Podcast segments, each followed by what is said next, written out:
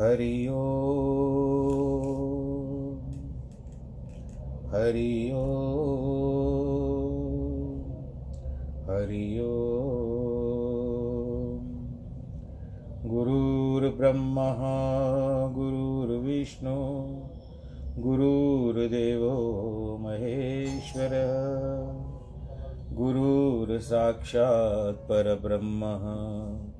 तस्मै श्रीगुरवे नमः। विघ्नेश्वराय वरदाय सुरप्रियाय, लम्बोदराय सकलाय जगद्दिताय, नागाननाय श्रुतियज्ञविभूषिताय गौरीसुताय गणनाथ नमो नमस्ते। नाहं वसामि वैकुण्ठे योगिनां हृदयेन च। मद्भक्तां यत्र गायन्ति तत्र तिष्ठामि नारद। जिस घर में हो आरती, चरण कमल चितलाय, तहाँ हरि वासा करे, ज्योत अनंत जगाए जहाँ भक्त कीर्तन करे, वहे प्रेम दरिया। तहाँ हरि श्रवण करे, सत्यलोक से आए। सब कुछ दीना आपने, भेंट करूँ क्या नाथ? नमस्कार की भेंट लो, जोड़ू मैं दोनों हाथ। जोड़ू मैं दोनों हाथ, जोड़ू मैं दोनों हाथ। शान्ताकारं भुजगशयनं पद्मनाभं सुरेशं, विश्वाधारं गगनसदृशं, मेघवर्णं शुभाङ्गं, लक्ष्मीकान्तं कमलनयनं, योगिवृद्धानगम्यं,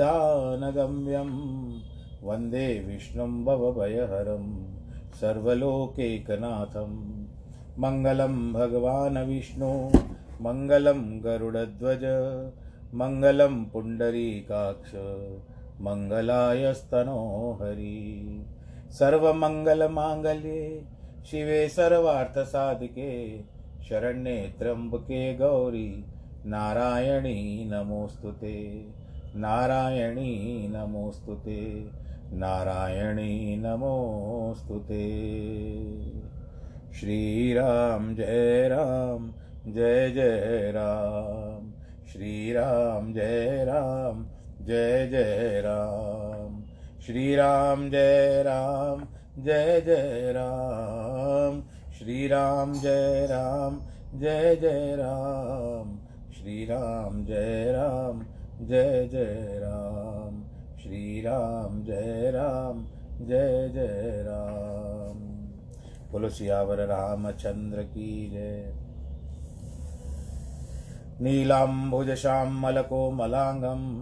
नीलाम्बुजश्यामलकोमलाङ्गं सीतासमारोपितवामभागम्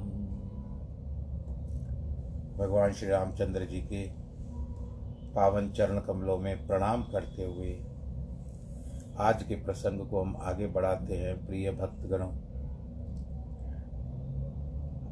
वनवास इस समय में जो वर्तमान में केकई के सामने महाराज दशरथ है वह प्रसंग चल रहा है और केकई ने महाराज दशरथ से अपने जो दो वरदान, जो धरोहर में थे, अमानत में थे, या आप अंग्रेज़ी में कहते हो पेंडिंग में थे, वो अब उनसे मांग लिए हैं। एक तो यह मांगा है कि इनके बेटे को, यानी केकई के पुत्र भरत को राज तिलक होना चाहिए, राम को नहीं।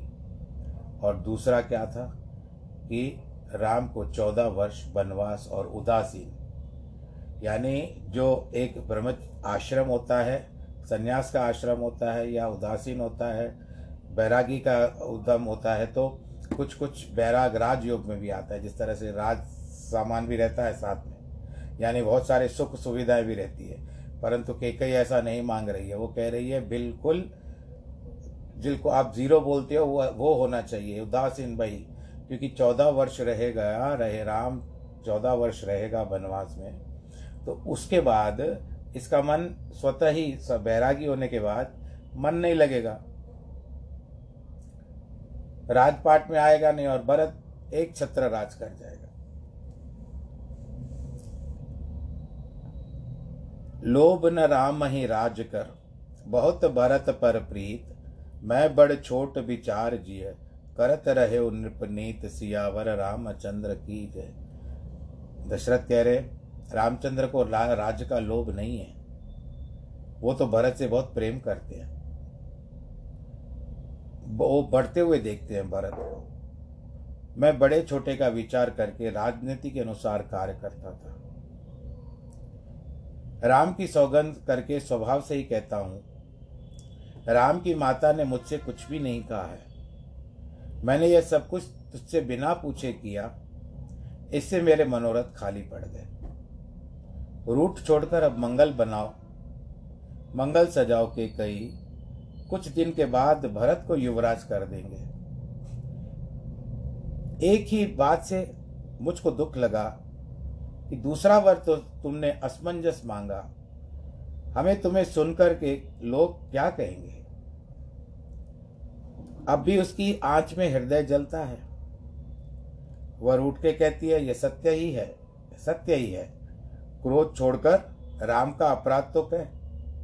सब कोई कहते हैं कि रामचंद्र तो महात्मा है। तू भी तो राम की सराहना और उसकी स्नेह, उससे स्नेह करती थी। आज कहाँ चला गया तेरा स्नेह?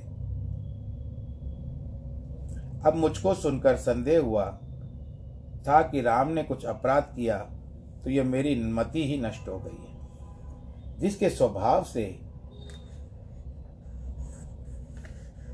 शत्रु भी अनुकूल है, वह माता के प्रतिकूल कैसे करेंगे? शत्रु भी, कहते हैं ना राम के सामने समक्ष आकर के जो शत्रु भी होता है, वो मित्र बन जाता है। तो तुमसे बैर कैसा, या तुम्हारा उसके साथ बैर कैसा? इससे महाराज ने निश्चय किया कि राम का कुछ अपराध नहीं है। अब फिर कहते हैं कि प्रिया हासिरस परिहरहु मांग विचार विवेक, जेहि देखो अब नयन भर। भरत राज अभिषेक सियावर, रामचंद्र की जय। हे प्यारी, हँसी का गुस्सा छोड़ दो। समझ विचार कर वर मांग लो। तुम्हारा भी भला, सबका भी भला, मेरा भी भला। जिससे अब मैं नेत्र भरकर भरत का राज्याभिषेक देख लू। जल के बिना चाहे मछली जीती रहे। मणि के बिना चाहे दुखी दीन सर्प प्राण रहे, रह जाए। मणि होती है ना सर्प की तो कभी कभी वो बहुत बिलकता है बिना मणि के। क्योंकि उसी से उसको हृदय को शांति प्राप्त होती है। और यह भी यह भी कहा जाता है कि जब पूर्णिमा होती है तो चंद्रमा की किरणें जो पड़ती है मणि के ऊपर तो और शीतलता प्रदान करती है सर्प को। क्योंकि भीतर अग्नि होती है ना स्विषाग्नि होती है, नाग की। परंतु ये बात मैं स्वभाव से कहता हूँ, छल मन में नहीं है, मेरा जीना राम के बिना नहीं होगा। बात पक्की सुन ले कि यदि राम नहीं रहेंगे तो मैं भी नहीं रहूँगा। सो हे प्रिय, तुम तो चतुर हो। मन में समझ के देखो, मेरा जीना राम के दर्शनाधीन है। राजा के कोमल वचन सुनकर क्रूरमती वाली के कई और जलने लगी। मानो आग में राजा ने जैसे और घी डाल दिया हो। केकई की आग और राजा के कोमल वचन जो है, वो उसको घी के समान लग रहे थे। इसके लिए उसको और जलन होने लगी। के कई राजा से कहने लगी, करोड़ों उपाय क्यों न करो? यहाँ आपकी माया नहीं लगेगी। या तो वर दो, या अपना अपयश ले लो। कि आपने अपने वरदानों को पूरा नहीं किया, जो आपने कहा था कि आप मुझे देंगे। समय आने पर। आज मैं समय आने पर ही तो अपने वरदान मांग रही हूँ। मैंने इससे पहले आपको कभी कुछ कहा था क्या? जो प्रपंची होते हैं, उनको प्रपंची अच्छे लगते हैं। हम लोगों में से कईयों का स्वभाव बड़ा सरल होता है। और कईयों का, भाई, हम में से नहीं, हम समझते हैं। पर कई लोगों का स्वभाव प्रपंची होता है कि जब तक कुछ प्रपंच न करें, उनको आनंद नहीं आता। भगवत गीता के ज्ञान के समय में भी शायद एक कथा बताई थी कि एक व्यक्ति को किसी गाँव में रहता था, लगाई बुझाई करने की बहुत आदत थी। एक एक घर में जाता, दूसरे के घर के प्रति कुछ न कुछ कह करके आता कि फलाने ने तुम्हारे लिए ऐसे कह दिया, फलाने ने तुम्हारे लिए ऐसे कह दिया।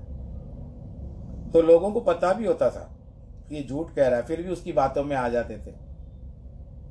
और दूसरे पड़ोसी या जिसके लिए भी उसने चुगल की है चुगली की है उनसे जाके लड़ लेते थे। बहस हो जाती थी तू तू मैं मैं हो जाती थी। अब अचानक इस व्यक्ति को क्या सूझा एक दिन? वो आकर के कहता है, सबसे मिलता है। कहते हैं, आज तक मैंने जहाँ जो भी प्रपंच किए आप लोगों के लिए, वो मेरे मन गणंत थे। मैं इस भोग उसको मैं प्रायश्चित में बदलना चाहता हूँ। तो सब प्रसन्न हुए, चौपाल बुलाया उसने। सबके सामने बताया कि अब मैं मैं तो देखो जीवित हूँ जब तक। परंतु मृत्यु आएगी मेरी एक दिन। मैं उस समय आप सब लोगों को कैसे कहता हूँ कि आप लोग कील जो होती है ना, कीला, वो मेरे मुँह पे ठोक देना। कि कम से कम मरने के बाद ऊपर जा कर के तो मेरा मुँह न खुले। इतना कीले ठोक करके बंद कर देना मेरा मुख। लोग हंस, हंसने लगे। और अब यहाँ पर ये व्यक्ति वहाँ से चला, सीधा पुलिस स्टेशन गया और जाकर के कहता है कि देखो, ऐसा सब गाँव वालों ने विचार किया है कि मैं जब मरूँगा ना तो उस समय सब लोग कीले ठोकेंगे मेरे मुख पर। तो आप उस समय तुरंत कार्रवाई कर देना। लिखा करके आ गया। और एक आदमी भी अपना बना लिया कि जैसे मैं मरूं भी अगर मैं तुमसे पहले मरता हूँ तो तुम जाकर के पुलिस में कंप्लेंट कर देना। चलो, बात आई गई। और कुछ ऐसी बात हो गई कि कुछ ही समय के बाद ये जो प्रपंच करने वाला व्यक्ति था, इसकी मृत्यु हो गई। अब लोगों को जो इसने कह दिया था, वो सब लोग कीले लेकर के आए, हथौड़ियाँ लेकर के आए, या जिसे कीले ठोके जाते हैं, वो सब लेकर के आए। ये एक फिक्शन है। काल्पनिक कथा है। तो इस तरह से ये एक प्रपंच के बारे में बताई गई है कि लोगों का स्वभाव कैसे होता है। अब जब ठोकने लगे तो उस समय उस व्यक्ति ने जो इसको बना दिया था कि तुम जा करके पुलिस में जो बता देना तो लोग पुलिस चढ़ के आ गई सबको और आके डंडे मारने लगी। हटा दिया सबको। तो लोग कहते हैं, देखो, इसी ने कहा था कि कीले ठोकना। ये जीते जी तो हमको एक दूसरे से लड़ा करके गया। लेकिन आखिरी में मरने के बाद भी ये आपको छोड़ नहीं रहा है तो ये होता है स्वभाव। बोलो, कृष्ण कन्हैया, लाल की जय। बोलो, सियावर रामचंद्र की जय। तो कहने का तात्पर्य यही है कि हम यदि प्रपंचों की बात करते हैं तो प्रपंच बहुत निकलते हैं।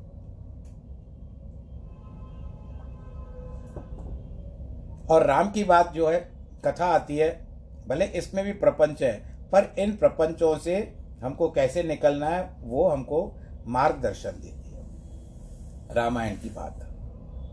अभी प्रपंच ही तो है, कर रही है जो के कई। आपको भी समझ में आ रही होगी कि के कई किस तरह से प्रपंच कर रही है। तो ये होता है बनावटी बातें, मनगढ़ंत बातें, जानबूझकर किसी के साथ किसी का झगड़ा करा देना। राम जी भी भले हैं, तुम भी भले हो। तुम बाप और वो बेटा, दोनों बड़े सयाने और साधु हो। और रघुनाथ की माता भी भली है, मैं जानती हूँ, उनको पहचानती हूँ। जैसे कौशल्या ने मेरा भला ताका है, वैसा ही फल उन्हें बजाय करके दूँगी, छोड़ूँगी नहीं उसको। राजा ने जो कहा, राम बिना मैं नहीं जीऊँगा, उस पर कहती है कि होत प्रिप्रात मुनिवेश दर, जो न राम बन जाई मोर मरण राउर अयप यश, नृप समुज यमन माही सियावर, रामचंद्र की जय। हे राजन, सुन लो मेरी बात, ये अंतिम बात है। सवेरा होते ही मुनि का वेश धारण कर, जो राम बन को नहीं जाएँगे तो मेरा मरण निश्चित है। इससे आपका ही अपयश हो जाएगा। हे राजन, यह मन में जान लीजिए और ये, जैसे कहते हैं ना, मैं पत्थर की लकीर कर कह रही हूँ, बना करके बता ऐसा कह करके वह कुटिल स्त्री उठ खड़ी हुई। जिस प्रकार से नदी आगे बढ़ती है, उफान हो जाता है नदी में, रौद्र रूप धारण करती है। उसी तरह से केकई नहीं खड़ी हुई, बल्कि क्रोध रूपी जैसे नदी का उफान आ गया हो।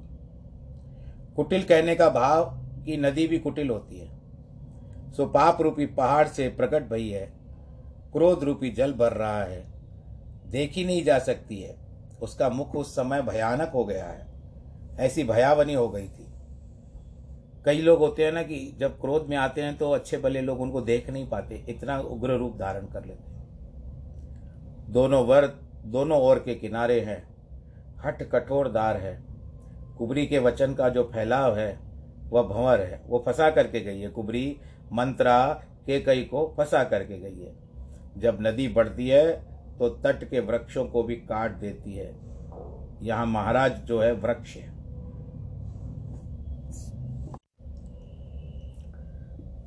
या राजा जो महाराज दशरथ है, वो वृक्ष है।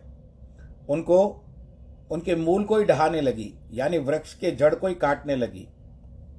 और दुख रूपी समुद्र के सम्मुख चली। महाराज ने जाना कि यह बात सत्य है, हँसी नहीं है। स्त्री के बहाने से ही हमारी मृत्यु आ गई है। चरण पकड़कर राजा ने केकई को बिठाया, विनती की कि सूर्य कुल के काटने को कुलाड़ी मत बनो। जो तू सिर मांगे तो मैं अभी दे दू। परंतु राम के वियोग में मुझे मत मार। सिर देने तो मेरा केवल मेरा ही नाश होगा। किंतु राम के वन में जाने से सारे कुटुंब की मृत्यु से भी ज़्यादा दुख होगा। इसे अपना सिर देना कह। जिस किसी प्रकार से हो रामचंद्र को रख, नहीं तो जन्म भर मेरी छाती जलेगी। देखिए व्याध्य सात नृप, परे उधरन दुन मात, कहत परम आरत वचन। राम राम, रघुनाथ, सियावर, रामचंद्र की जय। जब दशरथ ने देखा कि ये रोग असाध्य है अच्छा नहीं होगा, तब सिर धुनकर पृथ्वी पर गिर पड़े और दुख में, हे राम, हा रघुनाथ, यह वचन कहने लगे।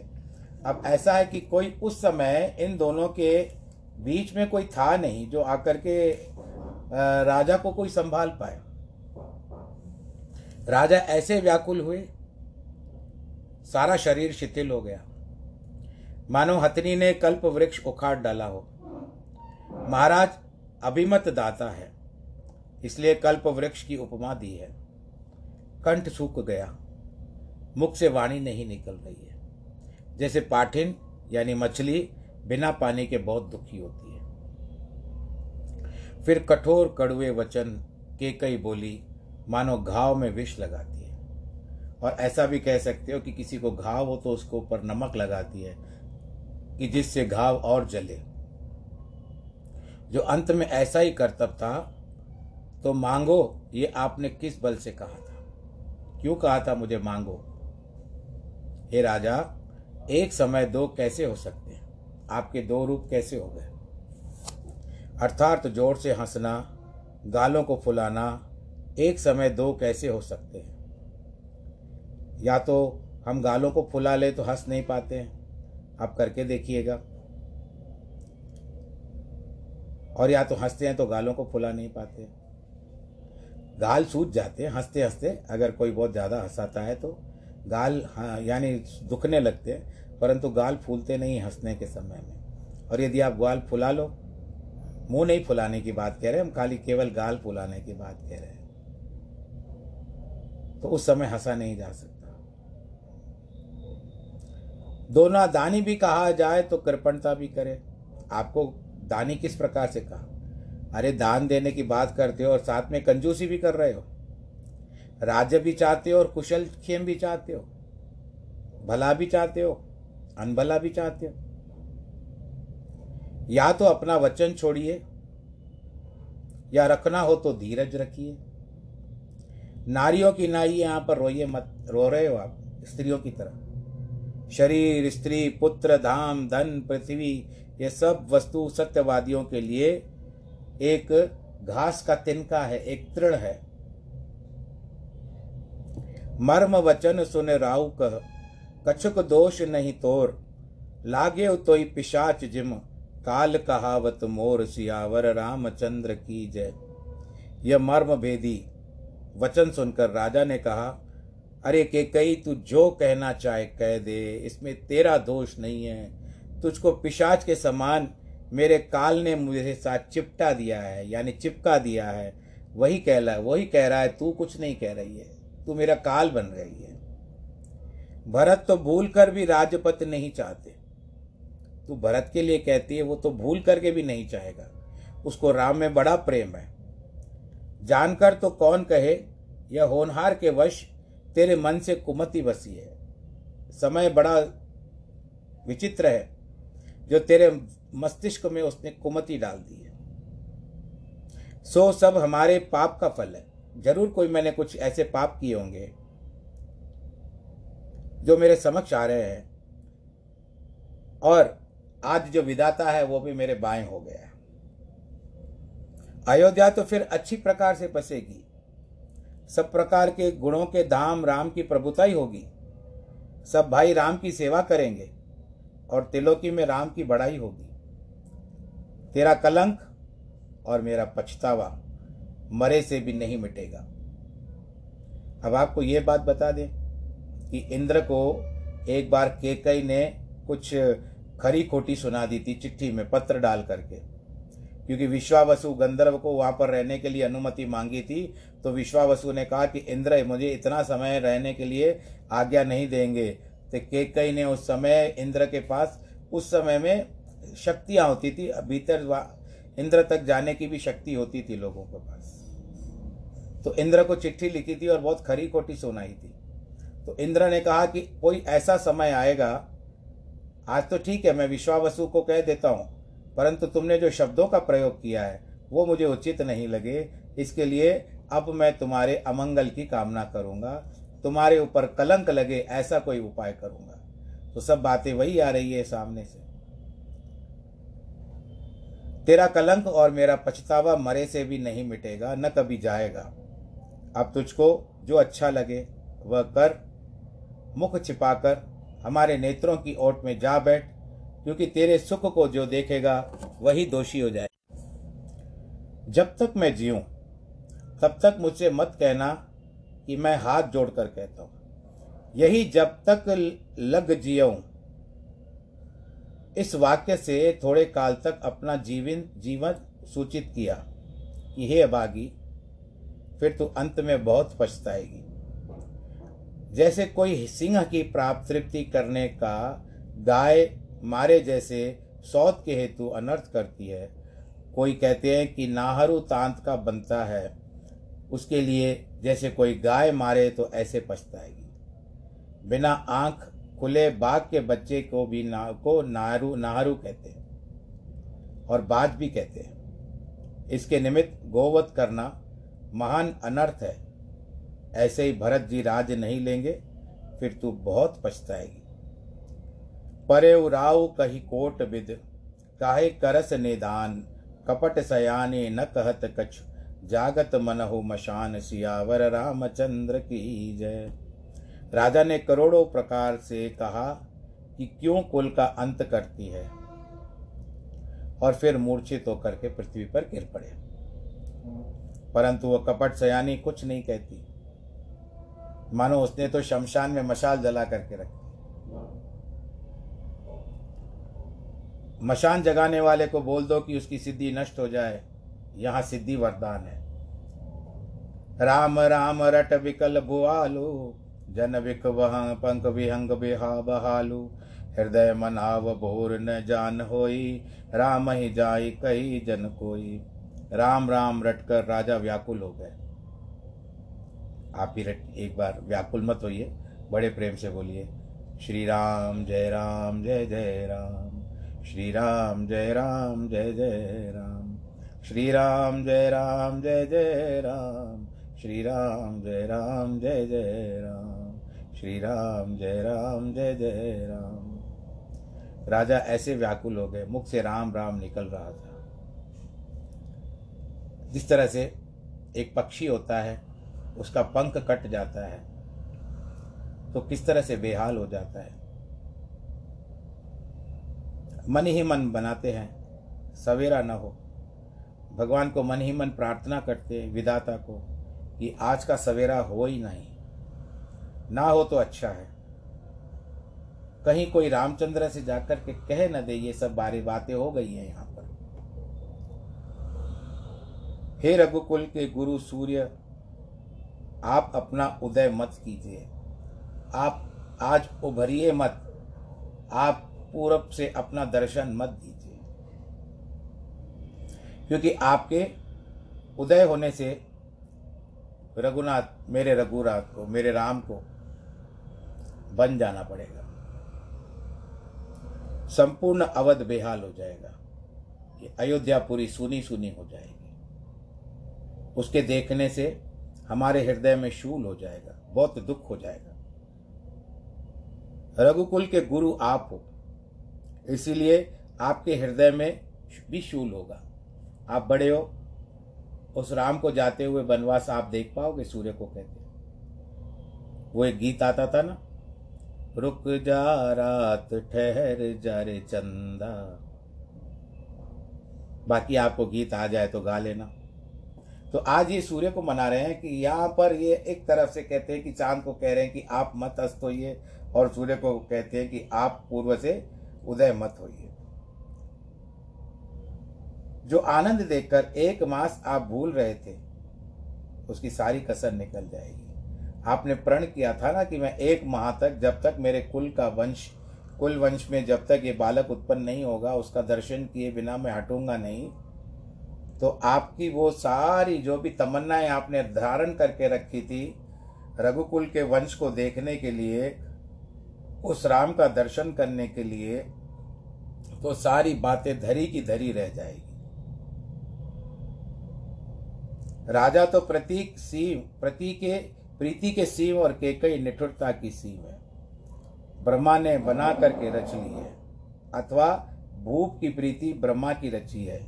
केकई की निठुरता ब्रह्मा ने बनाई है। और ये सारी माया का खेल है, जिसमें मंत्रा, ये माया की अग्नि जल रही है जिसमें मंत्रा घी डाल करके गई है। राजा को बिलाप करते हुए प्रभात आखिर हो ही गया। समय किसी के कहने से नहीं रुकता। बीन, बांसुरी, शंख शब्द द्वार पर होने लगे। भाट कवित पढ़ने लगे। गायक गुण गाने लगे। परंतु राजा को सुनने में वो सब बाण की तरह अनुभूत अनुभूति हो रही थी वह महसूस हो रहा था कि जिस तरह से ये बाण चुबा रहे हैं। वे सब राजा, मंगल राजा को कैसे नहीं सुहाते। जैसे सती होने वाली स्त्री को भूषण नहीं सुहाते। सती प्रथा पहले थी, अभी नहीं है। तो इस तरह से, और आपको पता है कि राजा राम मोहन राय ने ये प्रथा बंद करवा दी थी बहुत समय पहले। तो जो सत्री होना चाहती थी, उस समय में तो उसको लोग जेवर देते तो पहनने का क्या फ़ायदा? क्योंकि अब वो संसार छोड़ करके जाती है पति के साथ। उस रात्रि में किसी भी अयोध्या वासी को नींद ही नहीं आई थी। सब जाग रहे थे। कारण था कि राम को गद्दी पर बैठने के लिए वो सब ललायत थे और मग्न हो रहे थे। द्वार बीर भय सेवक सचिव कहे उदित रवि देख, जागे अजौन अवधपति कारण कवन अभिषेक सियावर रामचंद्र की जय। द्वापर, द्वार पर मंत्री और सेवक की भीड़ हो गई। सब कोई सूर्य उदय देख करके कहने लगे, क्या कारण है कि महाराज जी अब तक नहीं जागे? तो यहाँ पर आज समय के साथ श्री रामचरित्र मानस के सकल कलिकल कलिकल कलुष विध्वंस ने पंडित ज्वाला प्रसाद मिश्रकृत टीकायाम अयोध्या कांड अंतर्गत तृतीय विश्राम। तो आज का विश्राम आ गया। आप अपना ध्यान रखें, अपने आप को सुरक्षित रखें, सैनिटाइज़र का प्रयोग करें और मास्क ज़रूर पहने भीड़ भाड़ के इलाकों में जाने से बचें और सोशल डिस्टेंस, सामाजिक दूरी अवश्य बनाएँ। आज जिनके जन्मदिन हैं या वैवाहिक वर्षगांठ है, उनको बहुत बहुत बधाई। ईश्वर आप सबकी को अपना आशीर्वाद प्रदान करे। सर्वे भवन्तु सुखिना सर्वे सन्तु निरामया, सर्वे भद्राणि पश्यन्तु। माँ कश्चित् दुःखभाग् भवेत्। नमो नारायण नमो नारायण नमो नारायण।